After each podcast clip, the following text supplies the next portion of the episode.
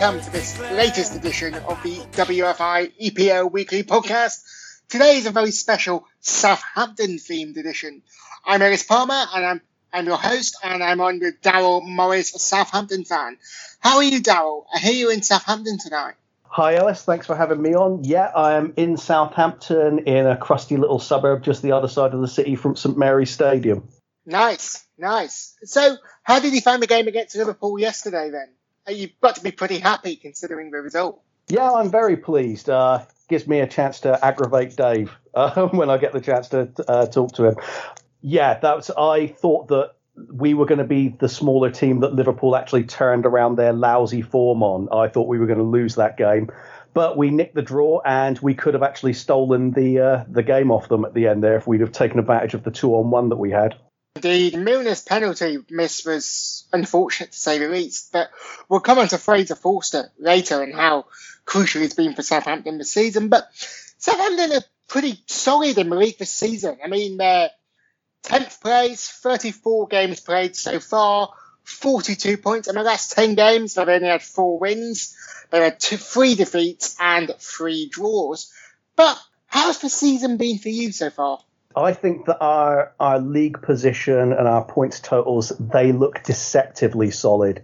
This has not actually been a great season for us. It's been kind of a a step back from where we've been before, which is understandable. We finished very high last season, and I wasn't expecting us to reach those heights again. But at the same time, some bad choices have been made at the top, and we've paid for that a bit. It's about two months ago, I was genuinely concerned that we might get dragged into the relegation fight but the team and the manager managed to turn it around against the odds, in my opinion. And as a club, you're a team that's been to hell and back, more specifically, League One and back. Blackburn, a former great team in the Premier League, won the league only 22 years ago this weekend, have now been relegated to League One. I mean, have you got any messages of hope of Blackburn fans? Maybe patience, maybe? Or, you know, what, what's your take on how to come back up from League One? I wish I could offer hope to Blackburn fans, but their circumstances are very different from ours. Um, when we went down, we were actually kind of in a worse state. We were on the brink of going out of business. But in the end, that was kind of the phoenix from the ashes type situation because it resulted in our being bought by a much better group of investors, by the Liebherrs. Um, they were the ones who bankrolled the club and turned us around my concern for Blackburn is that they're stuck with Venky's, and if Venky's don't sell them, they might not come back fast. It's a bad situation for them. It's similar to what would have happened to Saints if we'd have stayed under the managership, managership of our old board as opposed to the new guys who we got in. You just despair, don't you, really, for Blackburn and what they're going through. But obviously the new ball came in, new ownership came in, and would you say that's what propelled Southampton towards promotion and towards the Premier League once again? Yeah, it definitely was. Um, we were effectively the Man City of League One. There's, I, am not going to be pretentious about it. We bought our way out of League One. Um, we were spending seven figures on players like Jose Fonte and Ricky Lambert when other teams down there were spending five, maybe six figures on their players. We just had a better squad because the owners were prepared to invest big and to invest big early when there was a lot of other people would not have put extra money into the club having already forked out as much as they did. No, and you just got to hope that Blackburn can find a way to rise out of the ashes. But we were speaking earlier on, and you were saying that there's been some changes in the board situation this season. Talk us through those. Well, it's not so much that there have been real changes in the board. There, I mean, we've had like one of the directors has left this week. That's not really what's happened. I think that what really happened at Southampton was we went to the well once too often with regard to selling and replacing players. This year we were less ambitious with our signings and too slow to make them. So we sold if our two top goal scorers um, Graziano Pelle and Sadio Mane. And then we replaced them with a winger who is not really a goal scorer. And then we waited until the last day of the transfer window in January rather than September to sign a striker to replace Graziano Pelle. Um, in the interim, we lost Charlie Austin to injury. It was just it was bad stewardship on the part of the of the board there. They let too many players go, didn't sign appropriate replacements fast enough, and they were firefighting for the rest of the season. That's not to say that I'm going to turn into some kind of board malcontent. They've done brilliantly for us, and I'm hoping they'll do again, uh, do the same again uh, this summer and turn around this slightly dodgy but not terrible season. So obviously you've just qualified it as there as a slightly dodgy but terrible season. How do you think Claude Puel's done, done in his first season? You know, he was, a, he was, for me at least, a relative unknown. Unless you watch a lot of French football, you're not really going to be all that aware of who he was. But he came in and he's done reasonably well, hasn't he? Obviously, Southampton previously, they've had Pochettino, they've had Ronald they've had managers who've gone on to really great things. But how's Puel done for you this season? Uh, I actually think he's done very well. I see a lot of Southampton fans complaining about him uh, online, especially on Twitter, the eternal home of uh, internet malcontents. I think he's done well. I alluded to the striker situation that we had. We effectively waited six months too late to get a striker. I don't blame him for that because we have directors and um, performance directors who are responsible for most of the signings. It's not him making those choices. I'm sure he wanted another striker. We've spent the first half of the season unable to score goals because we didn't have an extra striker once Charlie Austin got injured. That you can't blame the manager for the fact that we can't score goals. We were creating loads of chances, we just weren't putting them away. And then thereafter, we wound up conceding too many goals because we wound up selling Jose Fonte, which was understandable. He wanted out. But then excuse me, Van Dijk got injured. So we should have had reinforcements in place there to give Puel more to work with. I think he's done really quite well under far more trying circumstances than certainly Koeman ever had. If he'd have had Koeman's squad from the last two seasons, I think we'd have been fighting for the European places again. So what sort of structure is he working under at the club there then? It's it's quite a complex. It's a very European type structure. Um, the main man behind signings is generally considered to be Les Reed, who is very much a club man. And I, even though they've had a dodgy summer and a dodgy winter transfer window, actually, for that matter, aside from getting Gabbiadini, they should have signed a centre half. I think he's done well for us in the past, and I think he'll do well for us in the future. I just think they need to learn from this season. It is quite a complex structure that we have. We have a very, very good scouting system um, a lot of people committed to checking players from all over the world, not just Europe. It just surprises me that they were caught short like they were this season. I think it will be fine for the future, though. So obviously, getting to his first season for most managers, what would be defined as a success would be, you know, getting to a cup final. How did that feel getting to the Carling One Cup final? And obviously losing to Manchester United, but Southampton did very well to get there, didn't they? You mean being robbed in the final by the officials? Yeah, we did well. And I think that not enough Saints fans talk about that cup final when they reflect on what Puel's done as manager. He's done, he did great to get us there, getting us past Liverpool with home and away wins in the semi final. With, I mean, the first leg we were lacking a striker the second leg we were lacking a centre half. We were going in there with effectively our third and fourth choice centre halves for that game, and he got us past them. That that was fantastic. And reaching the final, it was a disappointing result because we should have taken the lead. We were robbed by terrible officiating. If we'd have taken the league in that uh, the lead in that game, we could potentially have gone on to take even more to extend the lead because Manchester United were all over the place early on. The officials bailed them out but I can't really complain about it. It's it's one of those things, and it was it was a great day for the club. Could have been better, but yeah, I think that in a way it's kind of been underestimated down here. Um, we haven't paid as much credit to Puel for getting us there as we should have. I mean, mid-table in a cup final in your first season at a club like Southampton is is pretty decent, really, considering what previous managers have had to contend with. It is decent, um, but then it is still at the same time. I mean, if you leave aside the cup final, um, it is still kind of also a step backwards because we were far stronger in the league in the past, like two or three, uh, certainly the past two seasons. But then the squad was stronger. Um, we had players like Schneiderlin, Mane, Pellè, uh, Wanyama. I think Puel has done really well with what he's had. I'm just hoping that the club will strengthen in the summer so we can see what he can really do because the football that he's playing is, in my opinion, better than Koeman's. There's a lot more creativity. We control the ball better in midfield. We don't rely as much on long balls up to a big striker, which Koeman did a hell of a lot when we had Pellè up there. Yeah, I, I'm pretty hopeful for the future under Puel. I mean, let's talk about the sale of Graziano Pellè. I mean, obviously, he's gone over to China. I don't know how he's doing there this season, really. But he was a talismanic striker and sort of a personification of Saints, really, wasn't he? How did it feel for him to be sold in the summer? Uh, I thought it was a fair decision um, because he only had a year left on his contract and he'd made it clear that he wasn't going to sign another one. And there's big money being offered. We were basically offered if what we paid for him, which was about 12 million pounds. You're offered that for a player at the end of his contract. I think that's you've got to take that, even though he's a fantastic player for us. Very underrated in terms of his holding play and the the effect that he had on all of the supporting forwards and the midfielders, bringing them into play around the box. Very underrated in that regard. But at the end of the day, 12 million was a good deal in the circumstances.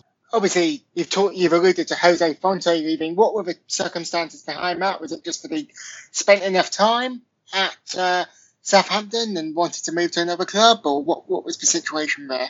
Uh, I think Jose Fonte's head was turned a bit. All the all the speculation in the summer after Euro 2016, with him obviously being fantastic in that competition, was that he was going to get the big move to Liverpool, the big move to United, etc. And to be fair, for what he'd done at Southampton and with Portugal in that tournament, that was probably justified. He was probably due that kind of move but it didn't materialize. And he'd kind of thrown his toys out of the pram behind the scenes a little bit, from what I've heard. Hence, he wasn't being played in European games. Maya Yoshida was being given those games. Uh, we were planning on moving him on. In the end, those big moves didn't materialize, so he wound up being jobbed out to West Ham, which is, is the very definition of a sideways move, in my opinion. So, yeah, he missed out. But again, eight million for a 33 year old centre half. You can't complain about the business. We're going to take a short break now and then we'll be back to look at Southampton's top players from this season. I just thought I'd take a quick break here to tell you all about the other podcasts that World Football Index has available. That's Football Grad and Russian football, Gegenpressing and the Bundesliga, the Champions League podcast, the Sound of the Liga on Guess What La Liga, and the Serie A Sit Down focusing on the Italian game. WFI is also global We've got great coverage in the Americas too. The South American Football Podcast and Don't Call It Soccer on the MLS and the Liga MX are great listens. The Copa Libertadores podcast is also well worth checking out. If you're one for nostalgia, we've got a monthly World Cup series taking you up to Russia 2018 and the 11 Pieces of Me podcast, where football fans and journalists construct their favourite all time 11. Last but not least, the tactics part with Stevie Grieve is our most popular part of the week. Discover the variety of high quality analysis we've got at World Football Index by checking out our feeds on iTunes, SoundCloud, or your podcast of choice today. Welcome back to this Southampton themed edition of the WFI EPL weekly podcast. Joining me is Daryl Morris, and we've spoken about the uh, season that Southampton have had up until now. We've spoken about Claude Puel's performances and the structure that's in place at the club. We've given some hope and optimism, I hope, to Blackburn fans out there, and we've spoken about getting to the cup final. But now we're going to talk about Southampton's players this season. Now, some have previously called Southampton Liverpool B, is that a fair characterisation in the last couple of seasons, given the, the interchangeable nature between the two clubs almost? Yeah, no one's called them Liverpool B around me. Uh, probably because I'm quite large and it wouldn't end very well for them. No, it's not really fair to characterise us as that. We are definitely a selling club. We can't deny that. At the end of the day, there is a pecking order in football, and that is kind of the way it works.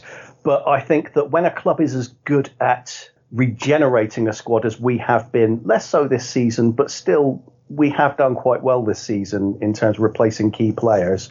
eventually. I don't think it's fair to characterize us just as a selling club. We are a kind of shape shifting club in a way. It's like a um, a less successful version of Sevilla. The players leave, but we find others who come in and do the job at least as well. I mean, so many of the players who've previously been at Southampton have gone on to bigger and better things at, at Liverpool and at Tottenham and at other Premier League clubs. I mean, Ricky Lambert, Adam Lallana, Dejan Lovren are now at Liverpool. Victor Wanyama is now at Southampton.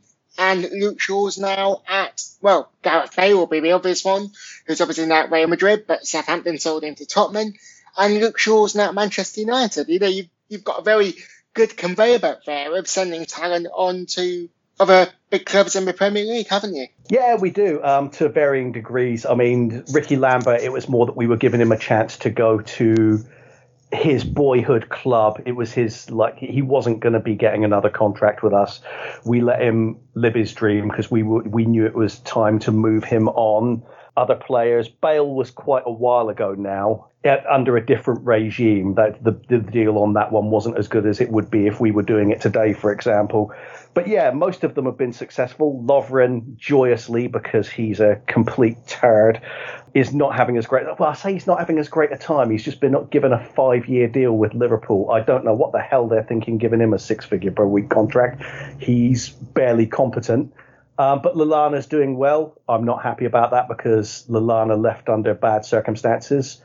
I'm quite happy for the likes of Nathaniel Clyne and Victor Wanyama, though. It's good to see them doing well. Also, Sadio Mane. Luke Shaw not having as good a time, but then he's under my least favourite manager in world football, the uh, Portuguese prick, Jose Mourinho. Yeah, hopefully he will come good at a different club. Indeed, indeed. But Southampton is a is a thing that's quite in common there that Southampton tend to buy young players, develop them, and sell them at profit. Would you say that's correct? Um, certainly to a degree. I mean, some of the players who we've um, we've sold on have actually been academy products from here, the likes of Bale, Shaw, uh, Lallana. Although we we actually signed him at once very young from Bournemouth. Um, but yeah, we do sign players like Mane and Lovren who are of a good age to be developed and moved on for good sums later. In the case of Lovren, they Liverpool massively overpaid for him because he was he was carried through a season by Jose Fonte, and suddenly everyone thought he was world class, including me at one stage. Uh, Mane's probably the best example of that. He we signed him young, and he's become he's become a real real top player for Premier League level. Let's talk about the latest player who's been linked to that conveyor belt of Southampton players going to top Premier League clubs. Virgil van Dijk has been linked with Chelsea, Manchester City, and Arsenal. What are your thoughts on Van Dijk? Do you think he's a he's a fantastic player and could go to one of these clubs, or do you think, as Claude Puel said, he has the authority and leadership of the team and should remain at Southampton? Uh, he's been linked with a lot more than them. He's been linked with pretty much every medium to large club in uh, in the country. He's fantastic. Um, he's pacey. He's big, he's strong, he's very technically adept, very skillful. He's a he's probably the closest thing the Premiership has to a um, a kind of uh, Gerard Piqué type classic sweeper advancing defender who can bring the ball out of defence. in my opinion, he's pretty much bordering on world class already. I'm not sure if we can keep him for an extra season. His injury right now might help because it might put him in a position in which clubs bid less than Southampton are willing to accept for him. Plus, he's got five years left on his deal. If it comes down to it, teams will need to pay big to get him because Southampton know what they've got. We've got one of, if not the best centre half in the country. Eventually, he is going to move on. We know that. I think I've got a strong suspicion it's going to be another year yet, though. I think it will be summer 2018 when he does move on. Obviously, you guys signed him for quite a bit of money, though 13 million back in 2014. I think they could quite easily recoup that money, and I think he's a 30, 40 million pound defender. Do you agree? I, at this stage, I wouldn't accept 30 for him. I'd grudgingly accept 40, but I would be trying to push towards the 50 region for him. He's young enough and talented enough. He's got that kind of growth within him that really we can hold teams to ransom for him. There, there will be enough teams interested in him. You look at Chelsea Cahill's not looking the best. Conte likes to play a back three, so they need as many centre halves as they can get in. John Terry's done. You would think that they're going to be involved there. Arsenal could use him. United could use him. Every big club in the Premier League has a dodgy situation with their centre halves right now. We should be making them fight over him. It, it should be Mortal Kombat to get this guy's signature. Let's hope my team, Manchester City, are going to be in the race to sign Virgil van Dijk. Moving on to somebody who, at least in the medium term, could be a successor to my team's former goalkeeper, Joe Hart. Let's talk about Fraser Forster, the Southampton shot stopper. He's been a bit come day, go day this season, but the, the 29 year old's been, I guess, solid in goal for Southampton at least. He's been reasonable. Last season, when we had Koeman in charge, we had Stekelenburg in goal. And, and Stekelenburg was basically like having no goalkeeper. If a shot hit the target, you you had a strong possibility that it was just going to go straight in because he was garbage. I have no idea why Koeman subsequently signed him for Everton. But then Forster came in, and it was just like, thank God, now everything's solid again. He was making saves, he was claiming everything in the air. And for much of this season, he has actually been like a stars in their eyes version of Stekelenburg. He has just been not reliable, not like he normally has been. He has been off form for most of this season. Ironically, we're coming to this conversation now after he's just had probably his best game of the season so far at Liverpool. He was much more reliable there, obviously saved the penalty.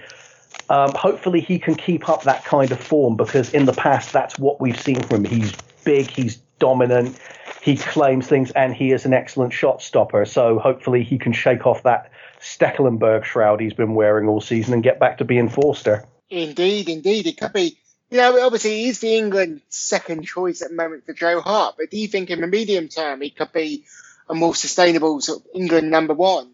And do you think he could go to move on to a, a sort of top top level Premier League club or maybe to a top club abroad? Um, I definitely think he could become England's number one, but that's largely because Joe Hart is easily as erratic as Forster. So the the competition between them is quite close. At the same time, I actually think Southampton, he is one of the ones that we could hold on to because I don't think he's been shining so much that other teams are going to fight to get him like they will do for the likes of Van Dijk or possibly Oriol Romeu in the future.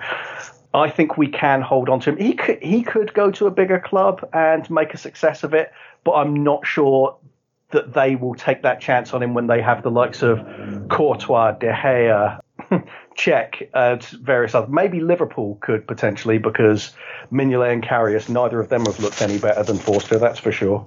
Southampton and once again Liverpool B then. yeah, you can say that because you're a very long way away from me. Let's talk about was at Barcelona initially, Barcelona B, only made one appearance for Barcelona's first team, and then went to Chelsea, on loan to Valencia and Stuttgart, but he's come to Southampton. He's, he's over 50 appearances now, and he's only 25. He seems to be a pretty solid defensive midfielder, wouldn't you say? Uh, he's more than that. He's our player of the season. Uh, I think obviously Van Dijk would have been in competition if he hadn't have gotten injured, but without Van Dijk out there, he, he is definitely our player of the season. He has been fantastic, very solid, good distribution. You can see that he's come off that kind of Barcelona defensive midfielder production line, like a budget Busquets in a way, albeit a lot more aggressive and a lot less likely to dive.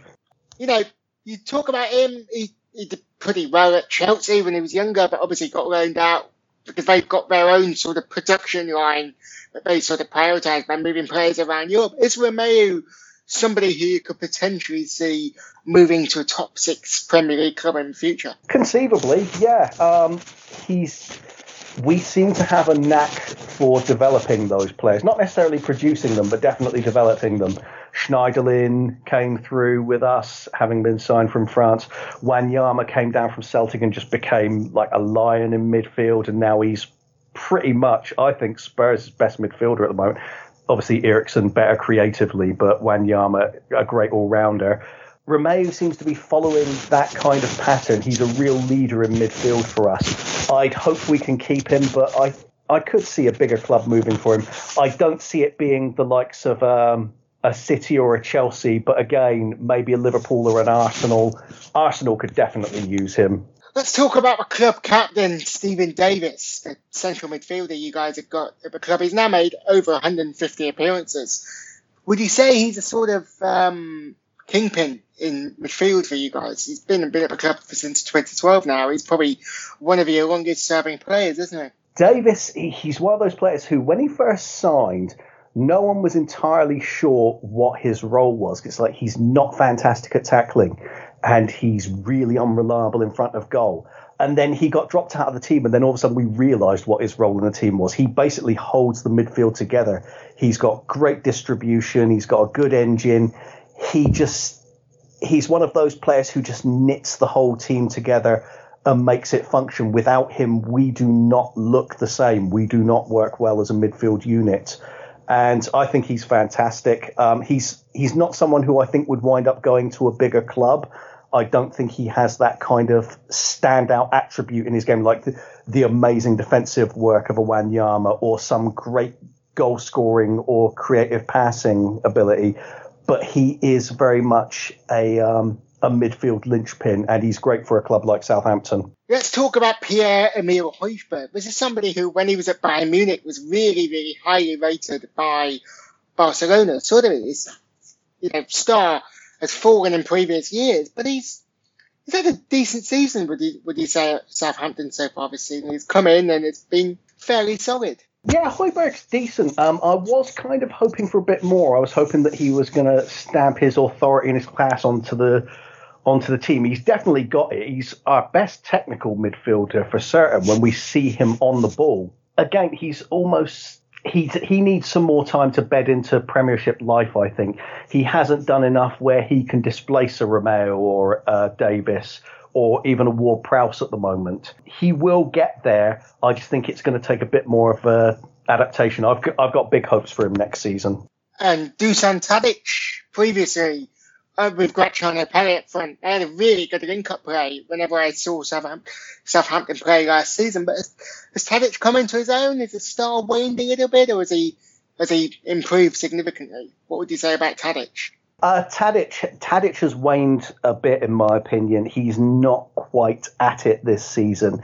He is hugely talented. On his day, he's very creative. He presents a goal threat, but he's not been in his prime this season. Uh, he's been overshadowed quite a bit by Redmond, who, with his pace and directness and his dribbling ability, seems to just create more the irony bit that Redmond can't really score goals very consistently, and Tadic is a bit better in that regard.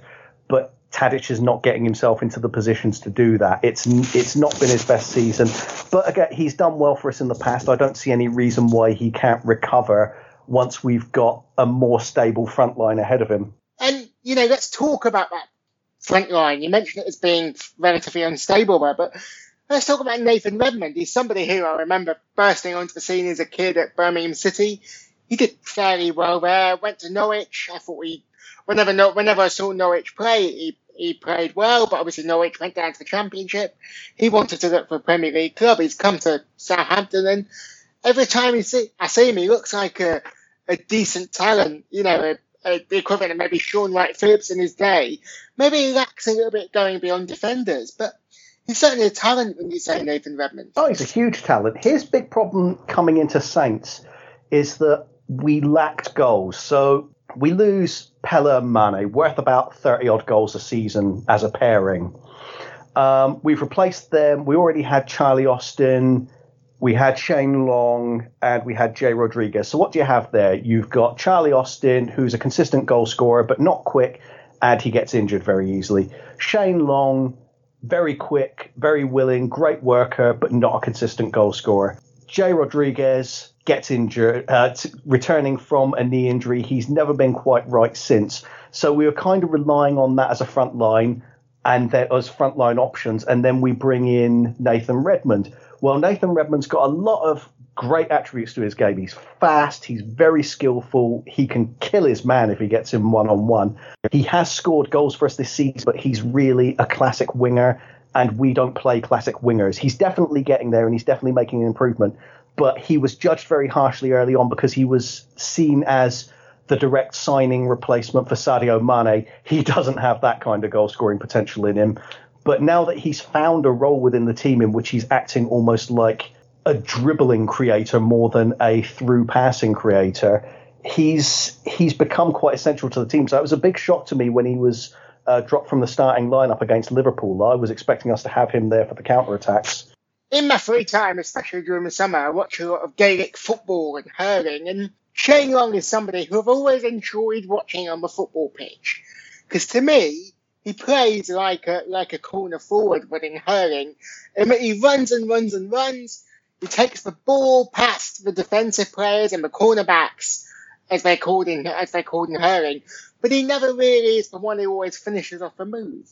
Would you say that's a fair description? Say previously at other clubs, at Reading, etc., he's had really good goal scoring talents and he can finish. But I, I I love to watch Shane Long as a, as a running corner forward. He's kind of underestimated, in my opinion. Um, even at Southampton, people were not happy when we paid as much as we did for him just because he doesn't have the goal tally. I think that last season was his best goal scoring season in the top flight. Uh, about 15 goals, I think he had. But he's really more of a foil for someone else. So he's fallen off a bit this season because we've been playing more of like a lone striker with two supports. Uh, so when he's been coming on, he's been playing as the main striker due to Austin being injured. So what he does best is he he harasses defenders. He causes them to make mistakes. He's one of the fastest players in the Premiership. So teams have to move the ball fast to keep it away from him, or he will be on them, and he will just do that all game. So to be fair, you're right in what you say there, O'Dowd. Shane Long is essentially the corner forward in Gaelic football. Um, he runs and runs and runs. He takes it past defenders. He's not necessarily the one who scores all the goals, but he's the one who runs with the ball and has the tricks. And whenever I watch him play, he just reminds me of a corner forward and hurling. Yeah, he he creates opportunities for other people, not so much with like great passing or great shooting, but with his constant aggressive movement. Like he will force a defender into making a stupid square pass that someone else can pounce on, or he will chase back the goalkeeper and force them to get into a position they don't want to be in, which leaves someone else with a tap in uh, a couple of seconds later. He's he's a classic team forward in the way that Steven Davis is a classic team midfielder. He won't get the glory moments often, but he will cause the team from almost behind the curtain to have the success that they have. I mean, you say Daryl there about Shane Long being more sort of attacking forward winger type player, and this season has had to play as a centre forward. But I've seen quite a bit of Sam Gallagher, who uh, Southampton have got on loan at Blackburn this season. Now, Blackburn have been relegated um, from the Championship into League One. But I do actually think that one of the strengths of Blackburn this season in the very little strengths they have had It's been the performance of Sam Gallagher. He's got pace, he's got skill on the ball, but he's also got a tremendous physique. I mean, he's he's six foot four. He's quite a hunky striker. He's a proper physical specimen of a player, and I hope that when he comes back to Saints, when he comes back to Southampton, he gets a chance in the first team. Wouldn't you say? He's definitely got a lot of attributes. I haven't followed so much of what he's done on loan, but he's we do seem to historically have the knack of doing well with the target men. Um, we brought Shearer through um, in reverse, actually. Blackburn, we got James Beattie from Blackburn, and he was a great success for us. Uh, before that, Kevin Davies as well. Um, I, I find it unlikely that he is going to get the chance at Southampton. I feel like unless we from out of the blue sell Gabbiadini, I think he is going to be the main man, or we might sign another striker. That's an area where we don't really tend to trust youth as much as we do in defence and midfield. I think he'll you might have a chance of getting him on loan again, but then dropping down a division that might make that un, uh, less likely. Somebody who'll be interesting. He should be given a chance, but. Let's talk about the guy who, when he's been fit, obviously only came in in January, but let's talk about the guy who when he's been fit, when he's been playing for Southampton, has been a pretty solid striker. That is Manolo Gabbiadini, who joined Saints from Napoli. I mean, what has been your take on Gabbiadini this season so far? Ah, uh, Gabbiadini kind of hit the Premiership like a hurricane, to be honest with you. He was fantastic. if it weren't for bad officiating, I think he probably would have won us the EFL Cup final. Seemed to sc- he's not only scored goals, but he scored really good goals. His first goal for us was a blast into the top corner with nothing to aim at. He's he's very clever. He's got that classic kind of continental movement where he just seems to appear somewhere where the defenders were not expecting him to. I really like him. He's not been in the best form since his injury, but again, he's been coming back from an injury. That's it goes like that. And also, the midfield hasn't been creating much for him, so I hold them partially responsible for it. I think he'll do well. I'm hoping that we won't make a fast sale on him in the summer, which some people have been talking about. Um, I think he's got at least another good season in him for us. Um, hopefully, with the right signings to go in around him. So just to close off, have you got any Saints players who we haven't mentioned on this podcast who you think are bright stars for next season and beyond? Um, not so much emerging ones as in ones that no one's noticed before. It's been a very kind of stable season. We have had a couple of players break through. Sam McQueen had some really good games at left back when we were in Europe, but as soon as we dropped out of Europe, we didn't need to rotate the squad as much. And he's dropped down the rankings a little bit there. But there might be a future in there for him as well. He's a good rotation option, certainly. But players who've really shone through, someone who I think there are two who have done well this season who I've previously slated, um, those being Cedric Soares and um, Maya Yoshida. Yoshida has been kind of the whipping boy. He's always he's always been third choice centre half, and he's the one who everyone kind of groans and rubs their temples a little bit when they realise he's going to play but not this season. Puel has done a fantastic job of turning him into a really reliable Premier League centre half. We have not missed Jose Fonte at all with Yoshida out. Uh, sorry, with Yoshida in, and even with Van Dijk injured, at first we just thought Van Dijk's making him look better, same as Fonte used to do with the likes of Lovren.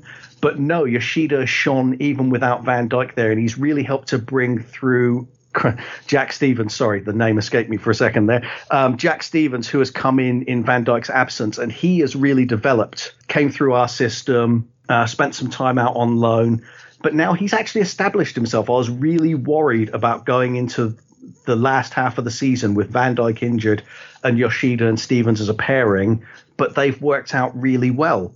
Um, so I think that we could definitely do with signing another centre half in the summer, but not because those two have done so badly, but because the stre- the squad as a whole needs strengthening. If I was to point at another player who's done really well for us this season, I'd go for another defender, um, Ryan Bertrand. Probably the most underrated left back in the country, and definitely the most underrated left back in the country. Pacey, strong, really good going forward, reliable in defence. He creates goals. He's chipped in with a couple of goals himself I think he's a fantastic option. Of course, you expect that from a former Champions League winning winger under uh, Di Matteo at Chelsea, but he's really turned his career around with us. Indeed, indeed. But where can we find you? Are you writing on Southampton? Are you tweeting about Southampton? Where can we find you on social media to engage on Southampton even more? Uh, you can find me on Twitter at, at Lord Moloch. That's M O L O C H.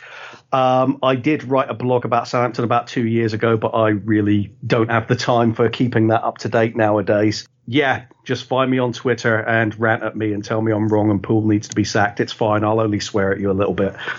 Indeed, we, I'm sure hopefully you'll be spreading the Saints love with our followers on Twitter. It's been great having you on, Daryl. Thanks for coming on. I'm Ellis Palmer. I've been your host of this special edition of the WFI EPL weekly podcast focusing on Southampton. You can find me on Twitter at Ellis Palmer94. You can find the podcast on Twitter at WFI EPL Weekly. And you can also follow w, WFI, that's World Football Index, on Twitter at World Football I.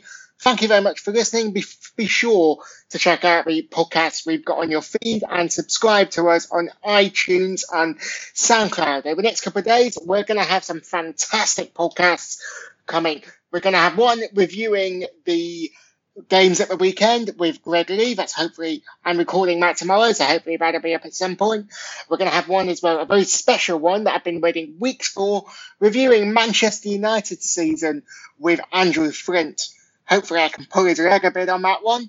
And we're going to have some other great podcasts coming up. So be sure to tune in and get your dose of WFI podcasts.